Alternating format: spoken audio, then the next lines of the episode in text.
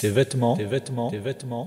Les habits sont une des grâces qu'Allah a faites pour les hommes, comme il a dit Ya bani Adam, qad anzalna alaykum libasan yuwari sawatikum wa risha wa libasu at-taqwa dhalika khayr dhalika min ayati Allahi la'allahum yadhakkarun.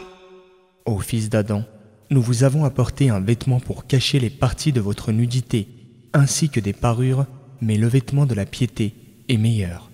C'est l'un des signes d'Allah, afin qu'il se rappelle.